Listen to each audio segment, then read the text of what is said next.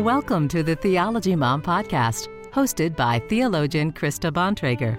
Each week, Krista provides practical teaching to help everyday Christians gain a deeper understanding of their faith. And now, here's Krista. Hello and welcome, everyone. Happy Monday. Happy New Year.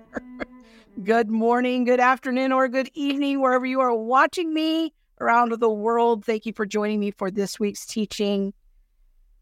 I am Krista Bontrager. I'm a Christian theologian and public apologist, and this is the channel where I offer teaching about the Bible and theological commentary on social issues.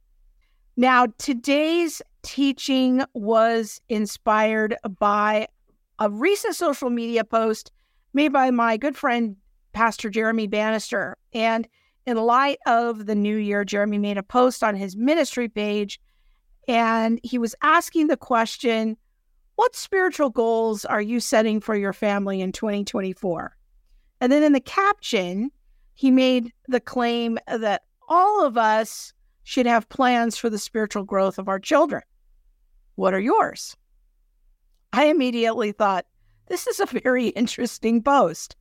Um, I'm not sure that most people think about things this way.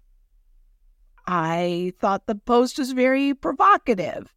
Uh, but then when I stopped to think about it, I thought, well, we set goals for ourselves as individuals.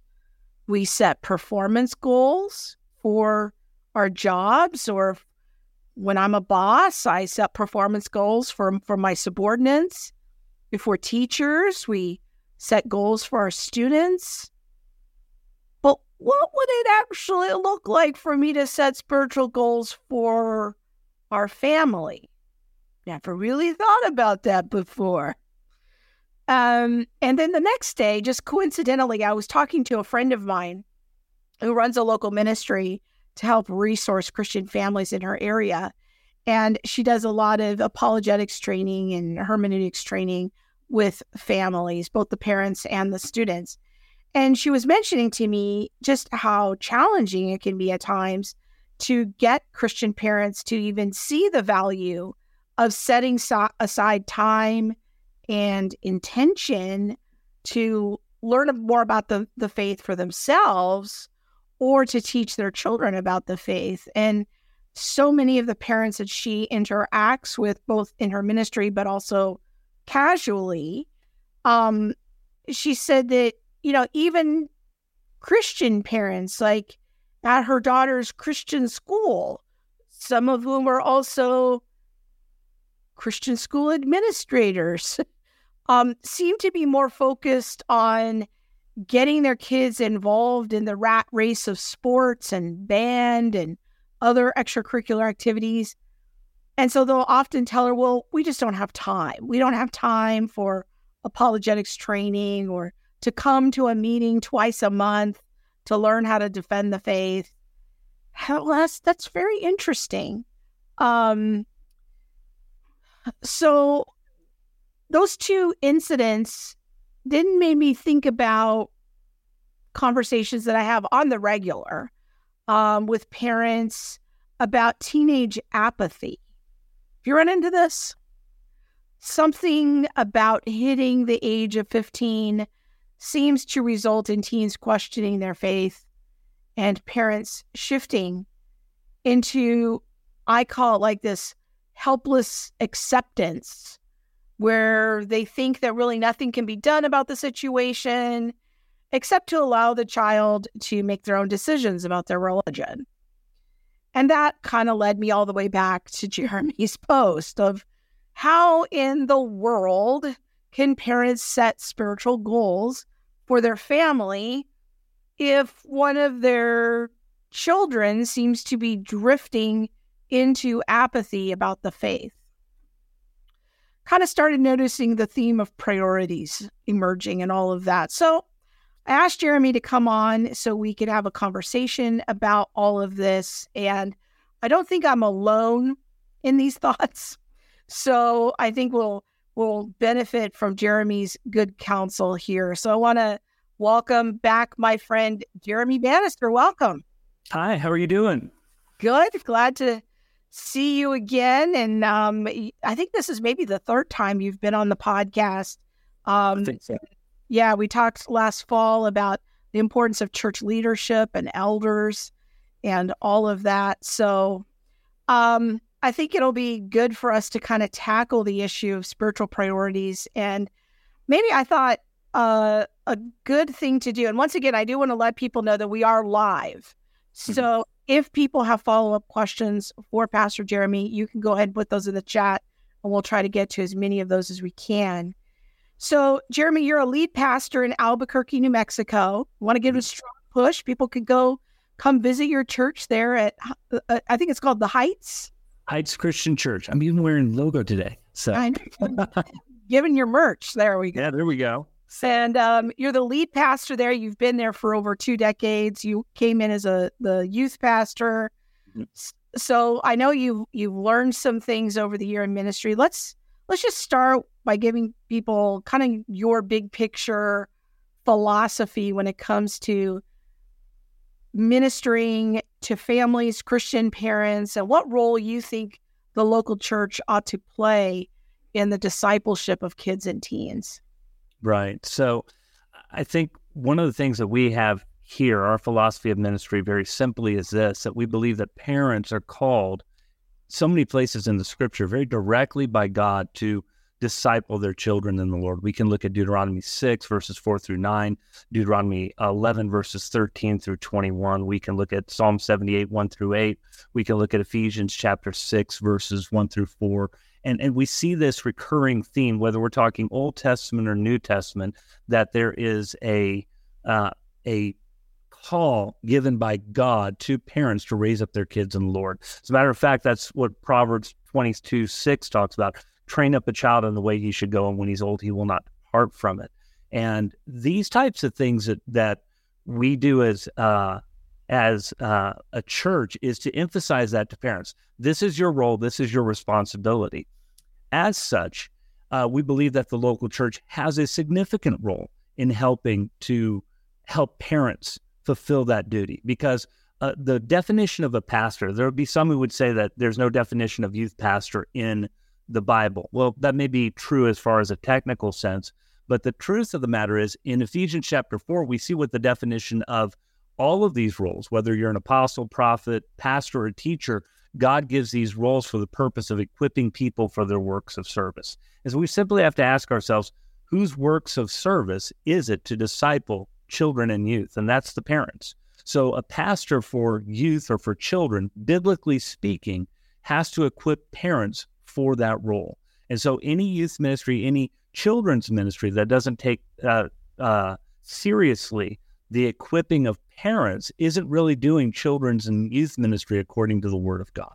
And so, when we have other programs, such as a children's program or a youth program, these are secondary things that happen uh, within the context of a church to encourage parents, to help them along that way, to let them know they're not alone, but we're not a replacement either.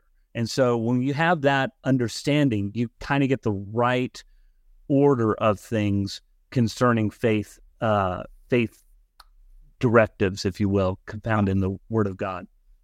Yeah, and I just want to make sure that people really follow what you're saying. There is that parents are the primary disciplers, mm-hmm. but you see the role of the church as being equipping the parents. Absolutely. Absolutely. And so I'm imagining that there's a place in your church programming where you're doing that. Now, that's not to say there's no youth group. Right. But have... what is the point of the youth meetings then? What does that evolve into? Well, I think one of the things we we have talked about, if you went to our church, it would look like many of the other churches that are around. We have the children's church program on Sunday mornings. We have a youth ministry that takes place. Uh, we have a young adults ministry. But a number of years ago, what we did is we changed our philosophy. And while it didn't change the look on the outside, it did change the priorities on the inside. And so our priority is that as youth are introduced into our youth group, as children are coming into our children's church, our goal is to connect with parents, to sit down with them one on one and give them tools as well as understanding of the responsibility that it's theirs. You have to convey that to them to let them know we're not a replacement for you. We're here to encourage you and along the way to to provide secondary teaching that's going to help equip your kids even further. But that primary role is yours. And so we want to help by making conversations about faith uh, a daily occurrence in your house. That that it's something that you are doing on a daily basis, and we have tools here that we've created that that the ministry I have outside of this has created to help parents in that way to guide them along. Like, what do I do next? Well, these tools help them along that way, so they're not by themselves. It's not like you get a pep talk by the youth pastor or by the pastor, and then off you go, do the best you can. It's here's what you can do, and it's it's structured in such a way where it makes sense, and it's going to increase uh, the knowledge of their youth as they grow older.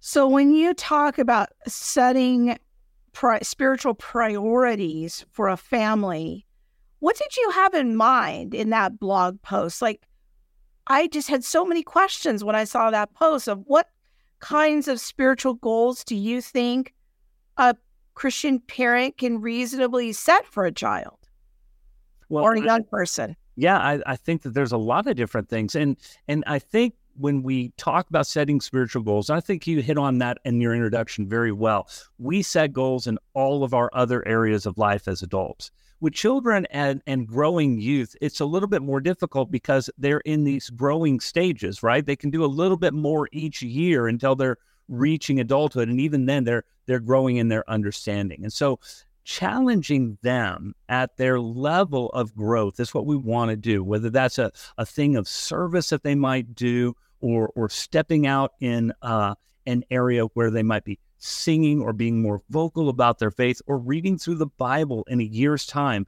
because they're old enough to do so.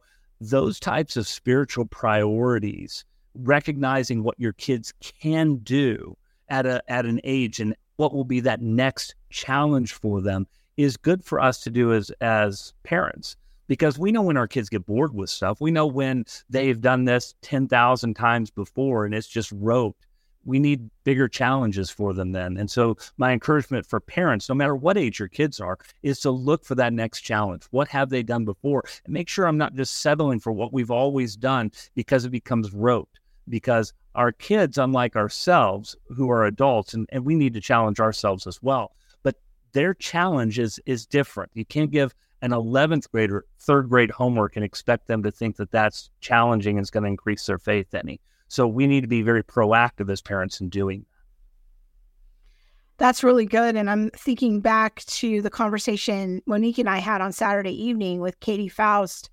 Um, with she just had so many great thoughts and strategies about continuing to raise that bar and keeping kids engaged from a young age and uh, as they progress in what are we having them learn what are we what are we talking about i think one of your more I'm going to put in air quotes here, controversial positions is that children can actually read through the Bible mm-hmm. uh, and that they ought to engage in daily Bible reading. And, and just as we teach our children to brush their teeth or take a shower or, um, you know, put on clean clothes, that part of our coaching and training as adults is that we are tre- teaching them to engage in daily Bible reading because we can't expect them to grow up and spiritually be healthy and then just magically start reading the Bible when they become adults and go off to college. Um, maybe you could talk about that for a minute. Yeah, um, I think that one of the misnomers uh, concerning us is we have we have taken as a large portion. We just talked about the American church in general we've taken a very low bar toward actual discipleship, actual things that our kids can do. And so as my children were growing up, I, I kind of found myself rediscovering that. It was actually an Awana teacher at a local Baptist church here who challenged me that that set me on this path. So what you're hearing from me is not something that I started with. It's somebody else who um, challenged my daughter at eight years old to read through the book of John in 21 days. And I got her a reader's version of the New Testament. She read through it. And after she did, it just changed everything. I was like, what else can she know? And if I'm that way as a trained youth pastor and didn't even know that. What about the regular parents who didn't don't know what their children actually can do? And so through that, we developed uh, this plan of reading through the Bible in a way where kids can understand it. Not everything, obviously. Even even as a pastor of 22 years, the mysteries of God are, are deep, and and it's what makes me go back to the Bible again and again and again because I love going back to the Word of God. But to say that our children can't understand it at all, that's just not true. Our kids can really understand the Word of God even at an early age. So when they're reading chapter books at school that's when we introduce them into the New Testament. And then we can introduce them into the Old Testament afterwards and then throughout the entire Bible. Uh, by doing that, believe it or not, our kids can be reading through the entirety of the Word of God before they ever enter youth group at mid high. My kids did, and and my kids are not exceptional. You know, other people may say that they are, and I think that they are for different ways because I'm their parent. But my kids aren't exceptional in the sense that they're great and varied and they can do it. And if they can do it, your kids can do it too. One, I remember a post you had a year or so ago that you were comparing the word count of the Bible to the word count to reading all the Harry Potter books. And you don't hear people saying, well, that, that's too much. You know, they, there's yep. too many words. And so it's like, oh, this is an interesting conversation about priorities. And yep. if we're starting with children early, it does make a difference later that what I find with so many young people is that they're quote unquote drifting away from the faith, but they've never really read the Bible for themselves. Right. Do they even really know what faith it is that they are drifting away from? But I like another one of your spiritual goals you mentioned briefly there was um, doing service together, or, you know, um, that's another part of the Christian life and helping your child or your family doing a service project or setting that as a goal for something to be done. Um, another important component of the Christian faith. Um, I do want to let people know, and Bob's not here to make it fancy, but um, Jeremy's website, I'm going to try to get it up here on the screen for us. It is the next generation ministries.com. And if you go to his website, you can click on the resources tab, I believe. Yep. And you can download a discipleship plan for different phases of life. So if you want to get Jeremy's free blueprint for a, a kind of a discipleship framework. He even has a pastor's edition if you want to present it to your pastor. But you can go to his website and get that. He makes it available as a free resource for parents. And so if you're like very intrigued about this whole getting your child to read the Bible on their own thing, um, go check that out. You want to add any any final word there on that issue? Yeah, no, uh, we we would love for anybody checks it out. We, we have resources there. We also have opportunities for inviting us in to help change that culture in your church as well. If you're wanting to have parents more empowered and see that, just like uh, what Krista was talking about earlier, saying that parents don't always necessarily see the reasons why this is important. You might see it, but many of the other parents there don't. Uh, you can invite us in. We'd be happy to to help start that conversation and connect your pastors with your parents for the purpose of equipping the the kids and the teens in your congregation. Now, I'm imagining that a fair number of Christian parents will think, Jeremy, you're way off, bro. You you don't you don't know anything about how teens work or how kids work because no one can force a child to have a relationship with God. I mean, the very idea of setting spiritual goals sounds a bit controlling. There, I think there's a fair number of parents that are probably thinking that right now. Um, what what thoughts do you have about that? Well, let's let's replace it with something else real quick. Um, obviously, I also cannot force my child to have a good relationship with finances. But if they don't understand finances, it will impact their lives in a negative way. They can choose after they leave my house, after I've tried to train them in finances, not to to walk in that. And it will be a very bad thing that happens to them. How much more are we talking about the immortal souls of our kids when we talk about this other? Not only do we have the commands of God that tell us to train our kids, training our kids is not forcing them any more than taking them to school is forcing them on the other subjects. I can't force them to have a relationship with God. But at the same time, my challenge for parents would be this: when we look at one of the great um, one of the great markers of faith that we would go back to in Joshua chapter 24, Joshua makes a, a statement before all of Israel when he says, Choose this day whom you're going to serve. You know, whether it's going to be the gods uh, from where we came from in Egypt or the gods of, of the Canaanites and the Amorites where you're living now. But as for me and my house, we will serve the Lord. And one of the things that you'll notice is that Joshua made a statement not just for himself, but for his entire family. And we always grab onto that. That's a great statement of faith. Well, that great statement of faith was given by one person in his family and applied to everybody else.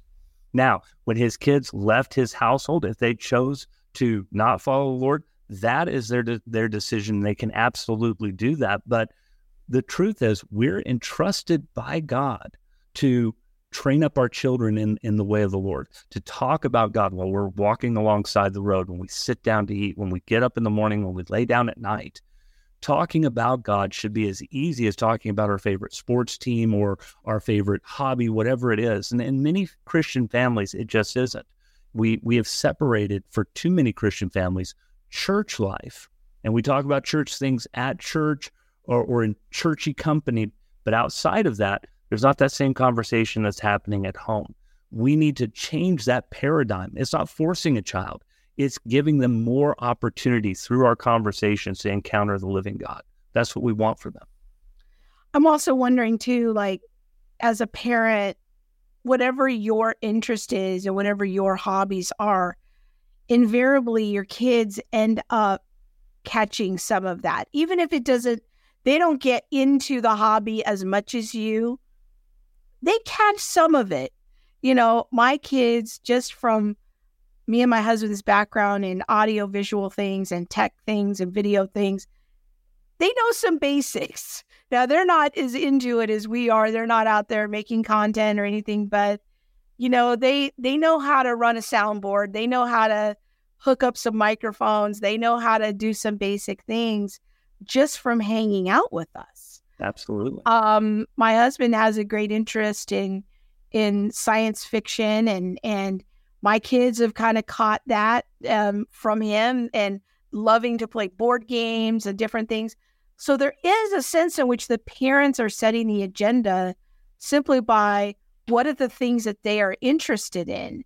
If your kid sees that you're not really interacting with scripture, you're not really talking about worldview things on the everyday and pointing things out in real life and helping them interpret them, there is a message that's still sent to the kid about the level of importance that spiritual issues have in your home. Would you say that's true?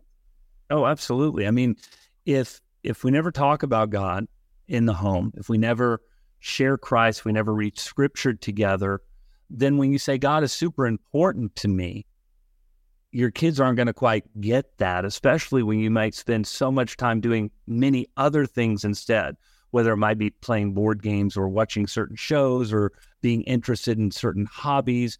Those things tend to take up all the time. And our example really does make a huge difference. I, like I like was saying earlier, you can't force a child to have a relationship with God, but our our interactions give more of an opportunity for that and for the importance of that to be to be shown to our children, so that they'll know both what they they might be accepting or rejecting from that. I think too, um, what we prioritize shows to our kids. Like kids are just hypocrite detectives. they will they will find you out if if you are saying one thing. So if you say that Christianity is important and vital in your life, but church attendance is slack and you know there's not a lot of engagement in the home about these topics, kids are going to get a subtle message about priorities. Whereas if yeah. you are actively as a parents cooperating together, all right, what are our spiritual priorities? How are we going to order our lives and make choices? I mean, maybe a spiritual priority is just as simple as this year, mom and dad are going to be committed that we're going to go to church. We're going to go to our local church at least three times a month. And we're going, and maybe that's a big improvement. It's a step up, but we're going to go when we feel like it. You know, um, that could be a, a spiritual goal. Um, getting into a midweek Bible study or starting a small group for families and how could we incorporate kids into that. I'm just kind of trying to brainstorm and get people thinking about what spiritual priorities might look like. I don't know. Do you want to add to that? Yeah, or or just simple things like you could be doing for outreach, like baking cookies for the neighbor and attaching your church card to it so that you're inviting them to come to a place where they can hear about Jesus or uh, inviting your neighbor to a small group or having your kids when they have their friends come over to your house you're you're being that influence on those kids rather than the other way around. Um, if you're to be that home where all the kids come and gather like you're the you're the fun home that people come and gather and you use that as an intentional place to get in conversations with those kids and to use it as an opportunity to talk with your kids on saying these are the type of conversations that I'm having with your friends that you should be having with your friends. Those types of instances go beyond just the the mere Bible reading and praying for our friends, which we should do, and, and actually putting our faith into action. Or if you have older kids, thinking about like an 11th grader going on a missions trip. That that's something to think about. It it it puts uh, you know, it puts some skin in the game for your youth to be able to say, okay, my priority is I want to go to blank. Our our, our church is going to go to Belize. Our church isn't, but maybe your church is going to go to Belize and you're going to say, we're going to go down there for the, the missions that we have. And your child is old enough to say, I, I would like to do something like that. That's a spiritual goal. And it's it's a life changing adventure because now I'm investing in the faith of my children and they're investing in their own faith as well. Do you have any thoughts or suggestions about maybe using like cultural issues as a possible way of capturing the interest of kids or teens, like um, maybe reading books aloud together as a family or watching a specific movie or maybe even going to a museum together in order to increase engagement and maybe help spark them if if you haven't been doing a lot spiritually in the home to kind of grease those wheels a little bit. Absolutely. Uh, so I'll give you some great examples that we could do. Just fun examples you can do at the house, right? So here's one great example. When my kids were growing up and they were starting to read some of the familiar accounts in the Bible, in the New Testaments and the Old Testament, uh, you have this movie that comes out back in '98, The Prince of Egypt. Now, my family loves The Prince of Egypt. However, biblical accuracy on the Prince of Egypt's not so great. So, one of the things that I would do with my kids is I would tell them as we're reading through Exodus, those first 20 chapters or so, uh, as we get the story of the deliverance of the children of Israel from Egypt by the hand of Moses, let's read that. And then we're going to watch the Prince of Egypt together. And what we're going to do is we're going to say, what did they get right in there? And and name some things that you noticed in there that wasn't in the Bible. And there's a lot of them. Now, now the Prince of Egypt, we love it. We love the music. We love that everything's there, and we, it it opens up the door of conversation of being able to say this this movie is considered by most in the culture a faithful rendition of what the Scripture actually says. This should be a caution for us to uncritically take what the world thinks the Bible says as opposed to what the Bible actually says. And then we can go through all different other types of things, modern stories, modern uh, accounts that are that are out there, uh, and say what did they get right about the Bible? What did they get wrong about the Bible? That's one way that you can enter into that type of conversation. Well, let's talk a little bit more about apathy because I think that this is a really big problem. I raised this with Katy Faust the other night uh, during our fabulous discussion on all the things about discipling kids, which again, I encourage you to look at this as almost like a two part series here with with Jeremy and, and Katy just coming at it from from different angles and different information. But I want to put the same question to you, Jeremy, that I, I asked Katy the other night. And that is I talk to parents all the time who kind of take the posture of, well, in high school, he's 15 or she's 15, and and they're just kind of going through their questioning phase. They're trying to figure out their faith. Our job as parents is just to pray and hopefully he'll figure it out in the in the correct direction. That's really all we can do.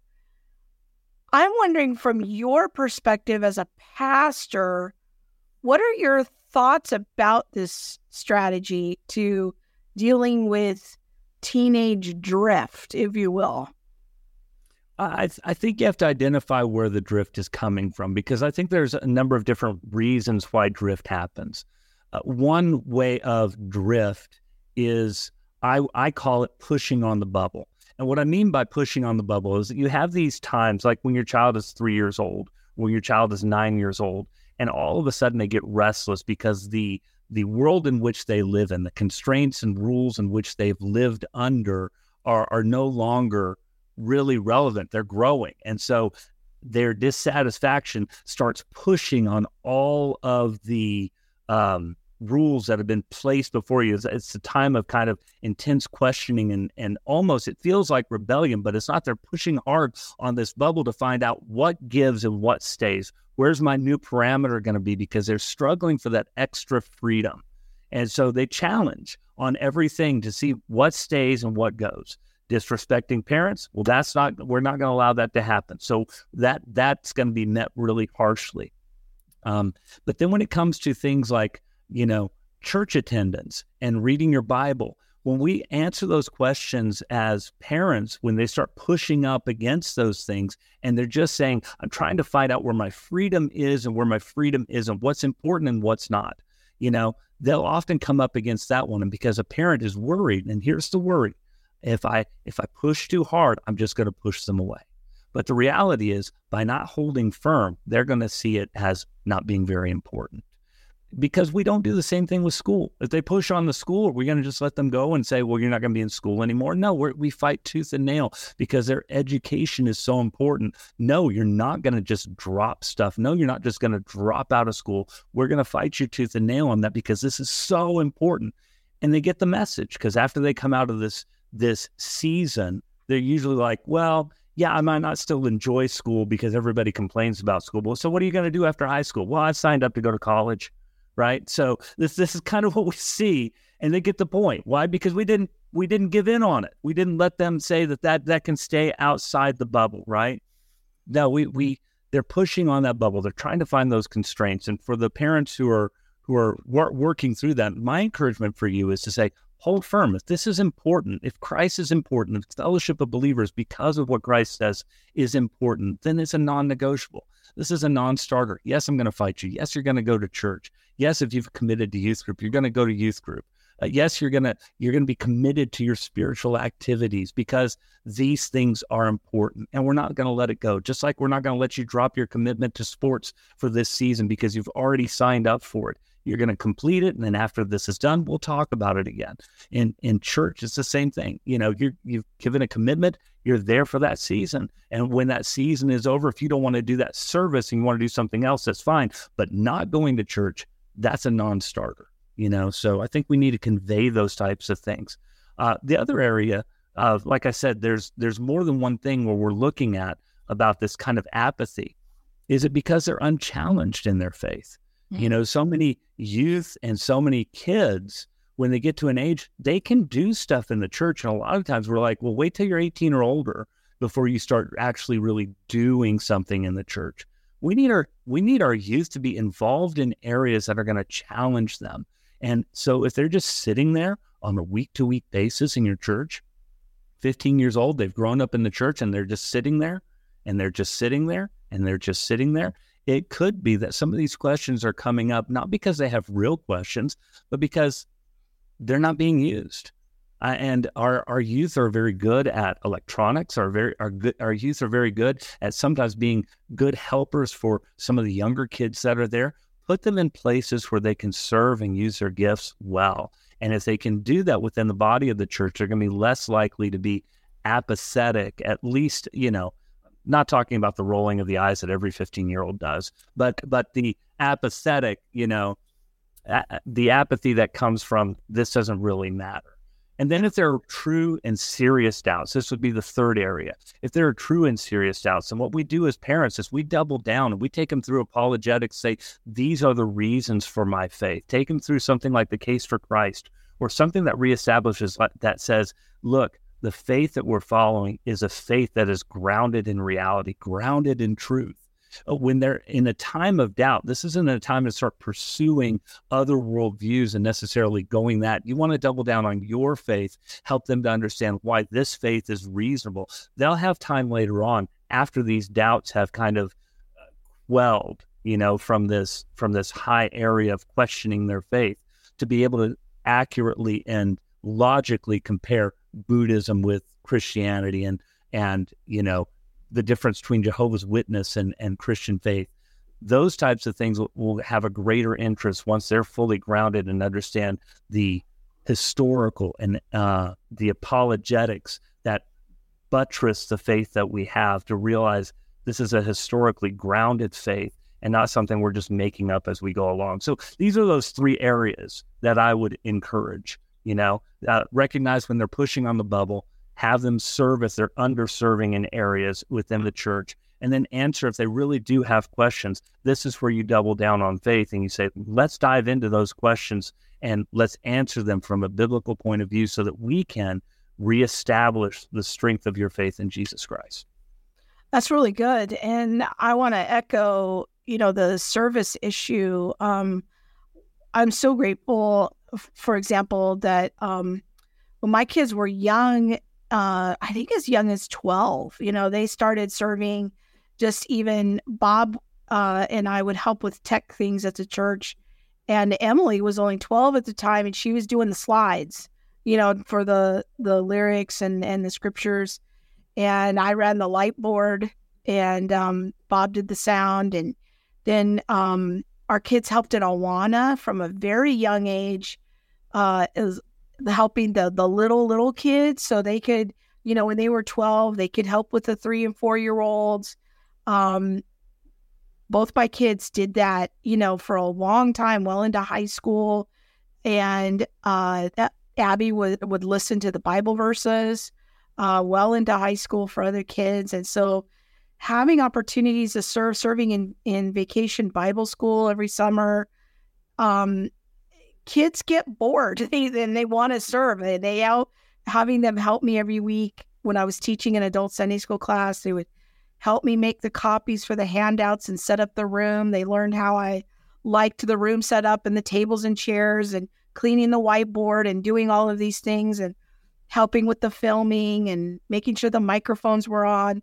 All of these little things help kids feel like they are making a meaningful contribution to things and that is a wonderful season for them to be in as emerging teenagers. It can really help them feel like uh, they're seeing another aspect of their faith through service.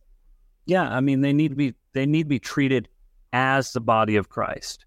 And I think sometimes we we treat them not as the body of Christ, but they have to grow into that. Yeah. And and there is a growth process, but when we recognize that they're mature enough to be able to do something, we should release them to let them know they are a helper, right? Yeah. Everybody likes to hear that they're doing something that is making a difference for the kingdom of God. And if there are really are no insignificant roles in the kingdom of God, then we wouldn't want to disparage somebody who's cleaning the sanctuary so that it can be nice and orderly for the people who are there within the church.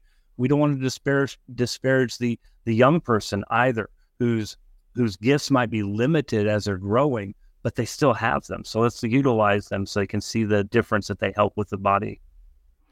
Well, let me ask you about this because I made a post last week about extracurricular activities. My goodness. I had no idea what a there was a lot of energy in that post. And um, I just was simply asking Christian parents for their opinions and input about how they see extracurricular activities fitting into their lives as a family and setting those priorities when they conflict with church or youth group attendance. the post got over 150 comments, which is a lot for one of my posts. And people had a lot of opinions and they were not afraid to share them. Um, but what was interesting to me is that there were a couple of youth pastors that came on the string and said that this was actually a big problem in their experience in youth ministry. And I'm just wondering from your perspective as a lead pastor, as a former youth pastor, hmm.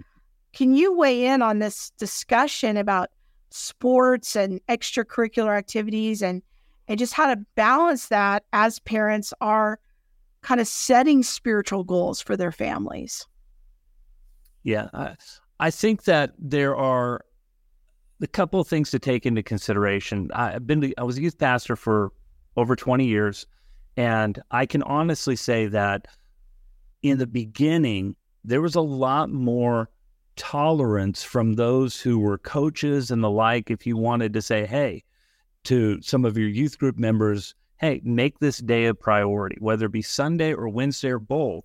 Make these days priorities. Talk to your uh, coaches, see if you can get out of of practices when they're held that day so that you can be a part of this group. And for the most part, there was, you know, not really a problem for many coaches who would take those days off. That may be the case for some places around the country, but I will say, at least in my neck of the woods here, there, there's been a change over the last five, six, seven years that you could actually see a difference toward those things, that you would say that they were less likely to um, to be accommodating to, toward those requests. On top of that, you would start seeing scheduled events happening on Sundays on a, on a much more frequent level. And, and so you'll see families getting involved into things that take them away from the body of Christ, not just toward a youth group from that matter. And this makes ministry hard, not just from a pastoral perspective in the church when families are missing, when they're gone for, um, you know, tournaments or whatever else that's happening it, it has a direct effect toward our youth groups as well. If you think of the youth group as a, as a small community of, of kids that are coming together to learn and grow certain things, how can you learn and grow in such a way when parents are very lackadaisical concerning the commitment toward coming together to learn something? So if I have this great series on apologetics I want to do, or I want to go through the book of James or whatever book, want to go through one of the gospels. And the students who are a part of it, even if it's a deep dive study that I'm wanting to do, the students who have agreed to be part of this group don't show up, but half the time or less than half the time because of all these other conflicts, the continuity really becomes very hard, which leaves pastors and youth pastor, I should say youth pastors. As a pastor, I don't I don't really worry about this, but as a youth pastor, where the numbers are much smaller, that continuity messes with something that you want to teach on a deeper level. I can't teach 12 lessons because I'm going to have 70% of my youth group miss, you know, 40% of these classes. They're going to be lost in what we're trying to teach and what we're trying to go through it the continuity kind of gets broken down because of the lack of commitment. So I understand exactly what the youth pastors are talking about, and this is why you would have uh, youth ministries that would just have singular subject messages on any given week because that's the only way that you can talk to the entirety of the audience without losing everybody. Because if you had a continued study, there's always somebody either trying to catch up or trying to figure out what it is that you're, you're talking about and and that's not that's not an ideal place to be. It's not an ideal learning environment. I think it says more to how we treat youth ministry than what youth ministry actually is. Yeah, youth ministry is such a mixed bag. There were many commenters on the string that were like, "Well, our youth group is like almost borderline worthless, anyways. You know, it is really just like a social program, so I don't really mind too much if my student misses it." And what you're you're coming at it as like, no, we're, we're having meaningful teaching here. We want to have continuity with the students. So that leads me to kind of a question of, well, what is your specific local church youth group like? Do you even understand what the youth pastor is is up to, and do you feel like it's strong? Because if you don't feel like it's a strong contribution to your kid's life potentially, then I can see why you just kind of, well, if you want to go, go. And if you don't, don't worry about it. But I think it is important for parents to encourage their child to have that continuity. Um, if the youth pastor is really trying to do a decent job and teaching the kids something, and they have a, a, a strong small group leader, you know, like helping your kids set that priority of going even when you don't feel like it sends them a message over time of what they're going to do when they're an adult. Um, but sports is just it it can be two three nights a week uh, travel ball going you know all over the place. It is really i think a, a difficult issue. And it's something that you i've heard you say and i would love for you to kind of unpack it a little bit here is sometimes we have to give up good things in order to have more biblically sound priorities you know right. I, I think that's it's important like nobody's here to bag on sports and say that sports aren't good you know but when your child stands before the throne someday before jesus he's not going to ask them how well they did in sports. Right. He's he's going to ask them about their relationship with him.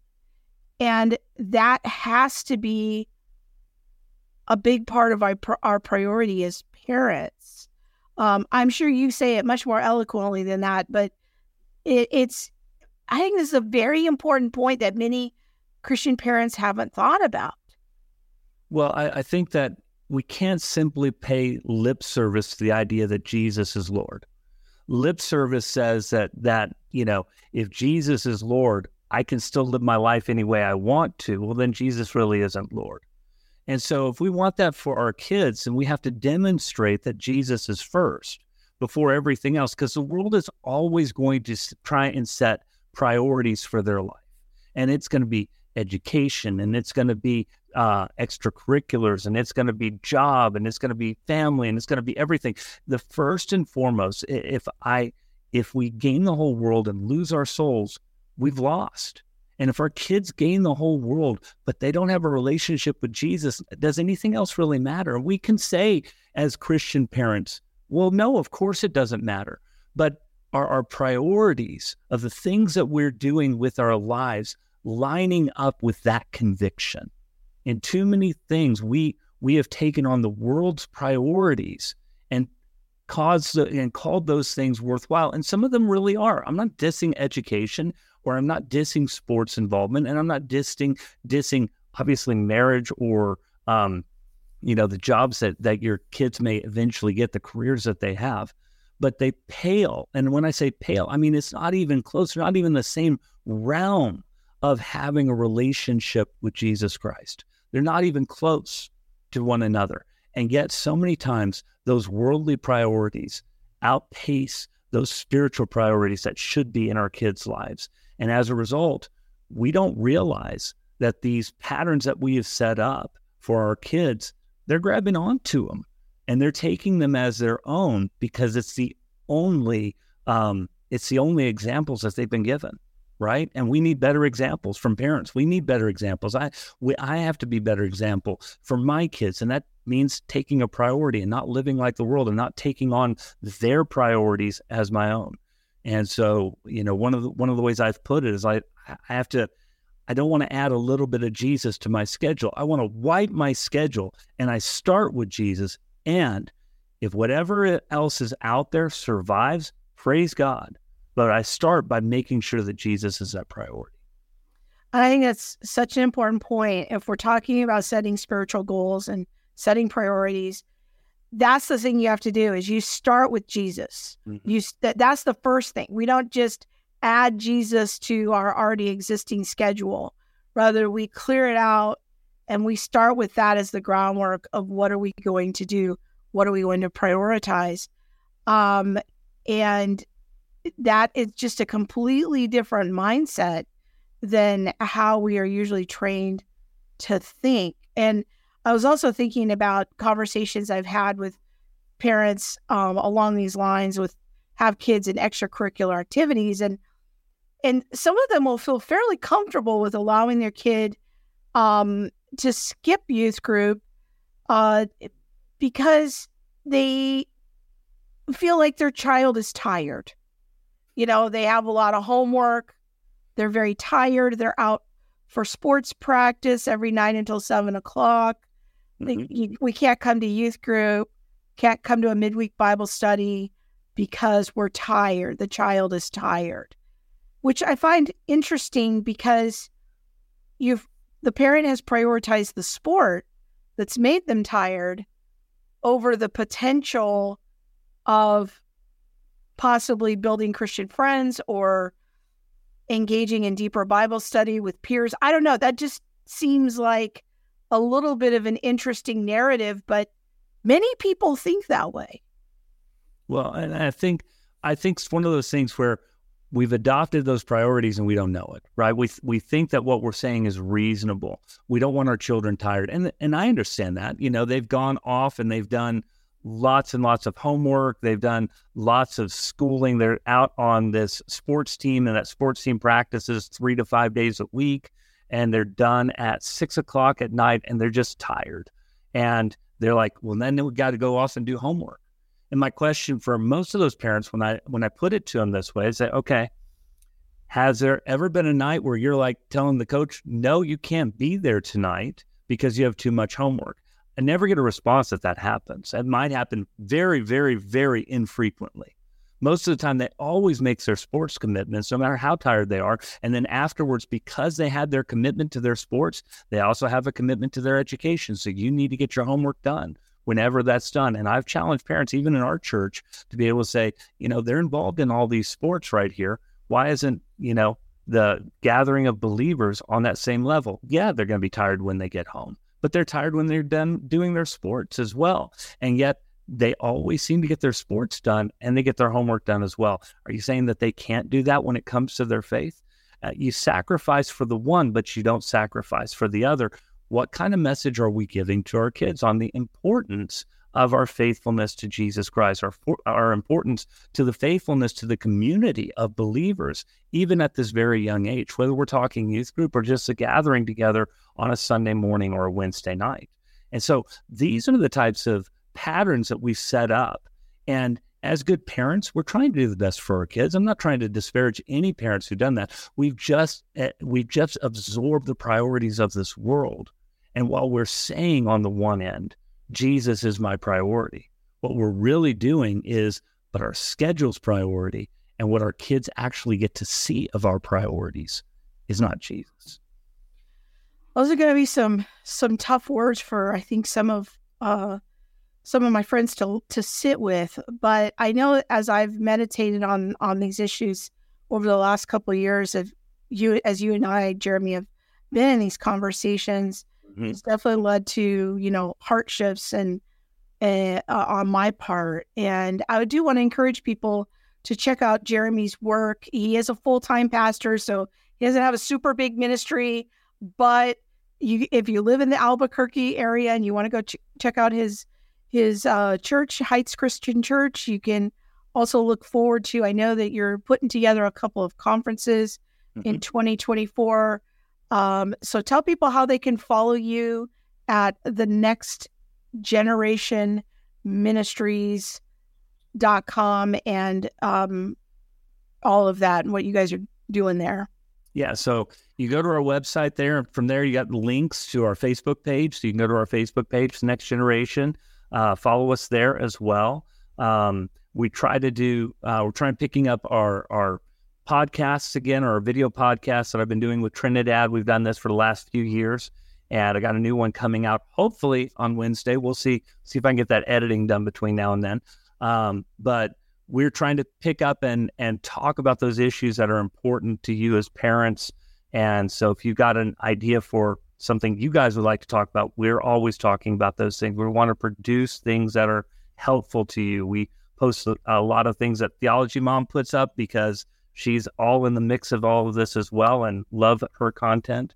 Um, so check us out. We have a YouTube channel as well. That's where we do our video podcasts and um, would love tell us what the conferences that you guys are trying to put together. Oh, the conferences for the for the year here at the church. So um, this year, I instead of trying to do so much conferences outside the place, I decided, hey, let's bring them here. So I've got a parents conference that we're going to have in July. We're working on the finalizing details there. So date will be coming out in the next month or so.